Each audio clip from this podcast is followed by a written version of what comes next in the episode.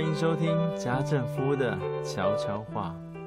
这是一个把人生康庄大道活成曲折离奇、九拐十八弯后，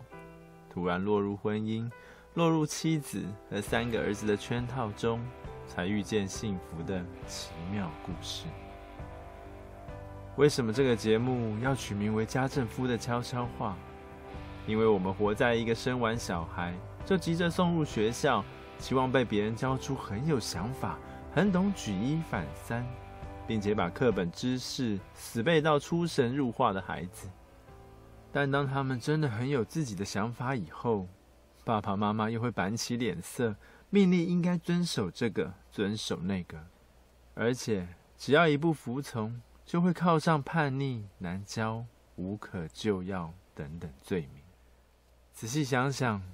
当所有的孩子都在学业成绩的评量标准下表现出色、卓越时，独一无二这四个字，还能用在他们身上吗？安静十分钟吧，让家政夫陪着你厘清，究竟我们对孩子的期望是让他越来越与众不同，还是根本人云亦云？大家说学这个比那个好，就跟着追风，一面害怕自己成为家长中的异类，一面把孩子逼成越来越迷失。越来越不独一无二。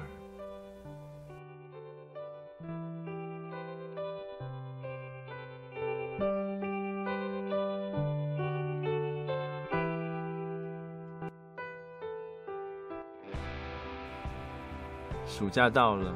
家政妇又再次有机会陪孩子看电视，在专门介绍动植物以及大自然生态的频道中。有一种将生物体型放大或缩小的新节目，就是科学家们会从大自然里挑出几样拥有特殊能力的生物，比如大象、跳蚤、变色龙等等，观察看看，将它们的尺寸改变之后会发生怎样有趣的事。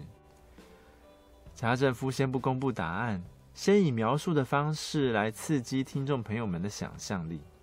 假如把跳蚤放大成人类的尺寸，并且将公司里难搞的主管、老板背负在他背上，砰的一声跳出去，你猜猜需要多少时间才回得来？又或者将变色龙放大，调整成直棒明星的尺寸时，他那条快如闪电、瞬间就能捕食猎物的舌头，假如一不小心在图书馆里射歪，朝好几柜子的藏书轰去，又会发生怎样的事情呢？家政夫之所以让大家脑力激荡，是因为暑假到了，你准备好启动自己的幼稚模式，陪伴孩子返老还童一下了吗？天才永远无法和智障对话。假如大人还是以自己的思考方式，想融入小朋友的世界。那必定是场居高临下，爸爸妈妈吩咐什么，儿女就只能乖乖遵守，并且总是陷入为何儿女什么都做不好，老是得麻烦大人替他擦屁股的负面思考。这种负面思考其实离我们不远，因为家政夫小的时候就是在这种环境底下长大，而当时老一辈的父母也已经将“老子赚钱养你”。你只管负责把书读熟、背熟、考出好成绩的教育理念发挥到淋漓尽致，结果家庭关系有因此更紧密吗？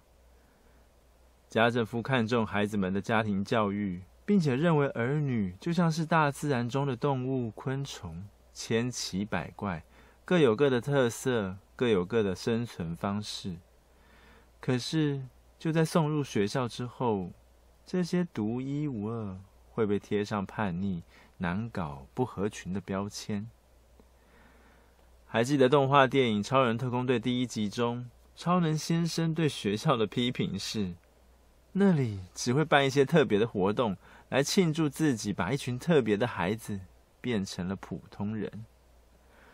而事实上，这句话也呼应了许多历史学家对孔子的批评。说皇帝之所以推崇孔子，是因为儒家思想能够冠冕堂皇的奴役老百姓。但无论你认不认同此观点，每对父母将孩子送进学校之后，都会对成绩与品格有所期待。可是，当五 G 网络全面降临后，孩子们会有更多机会借由网络学习来壮大自己的知识领域。这些更快速、更容易吸收的学习方法，将彻底颠覆孔子所说的人伦关系。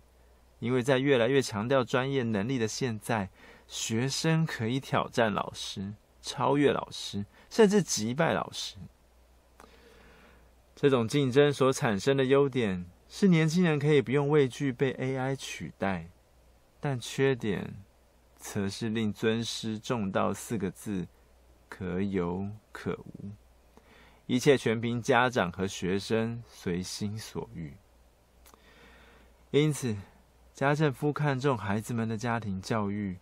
会借由暑假密集相处的时间，留意十四岁、九岁、四岁。这三个男孩的情绪变化，好比这周末，老二和老三在客厅看电视时，老三一如往常的拿起玩偶去逗小哥哥，但小哥哥却很快失去耐性，生气骂人。这种反应完全不像平时我所认识的他。但当下因为忙着画画，所以家政夫选择先张开耳朵聆听这两个孩子的对话。结果到了十二点，去问他们午餐想吃什么时，老二又是一连串的 “no no no”，否决所有提议，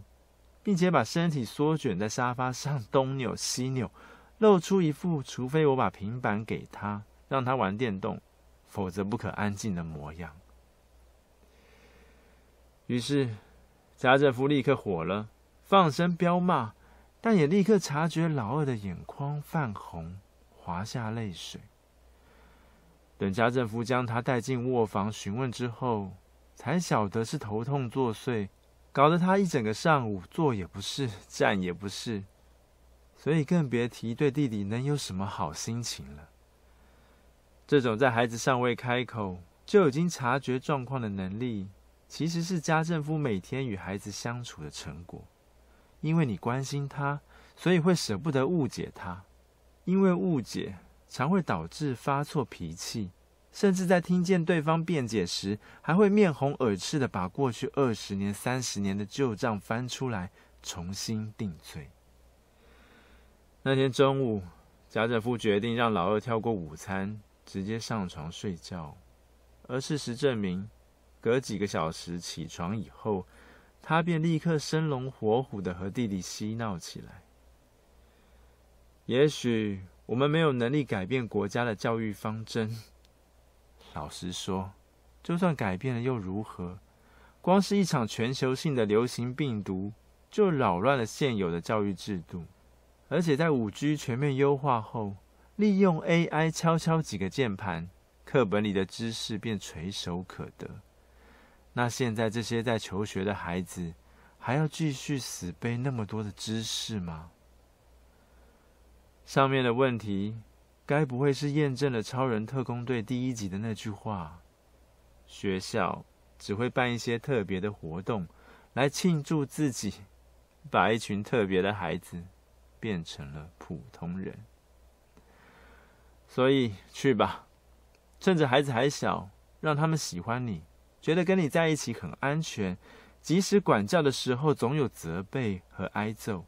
但那种在父母面前暴露缺点的尴尬，完全不像是在班上出糗，恨不得挖个坑跳进去。因为在爸爸妈妈面前犯错是很正常的事，而且也因着这个错，增添了家庭教育和累积亲子关系的机会啊。这个世界上的每个孩子，本来就是独一无二，本来就像大自然中的动物、昆虫，千奇百怪。家政夫所能做的，就是鼓励他们展翅高飞，尽管摔了又摔，跌了又跌，爸爸也不会用嘲笑的眼神看待，反而会认认真真的拍手，因为无论环境怎样，病毒怎样，心理素质强大的孩子，就已经主动的超越了贫富限制，在努力不被困难打倒的情况下，活出真实的自己啊！这里是家政夫在云端的收听频道。如果喜欢，请记得留下回应。你们的回应是家政夫继续制作精彩内容的强大动力。下次见喽，拜拜。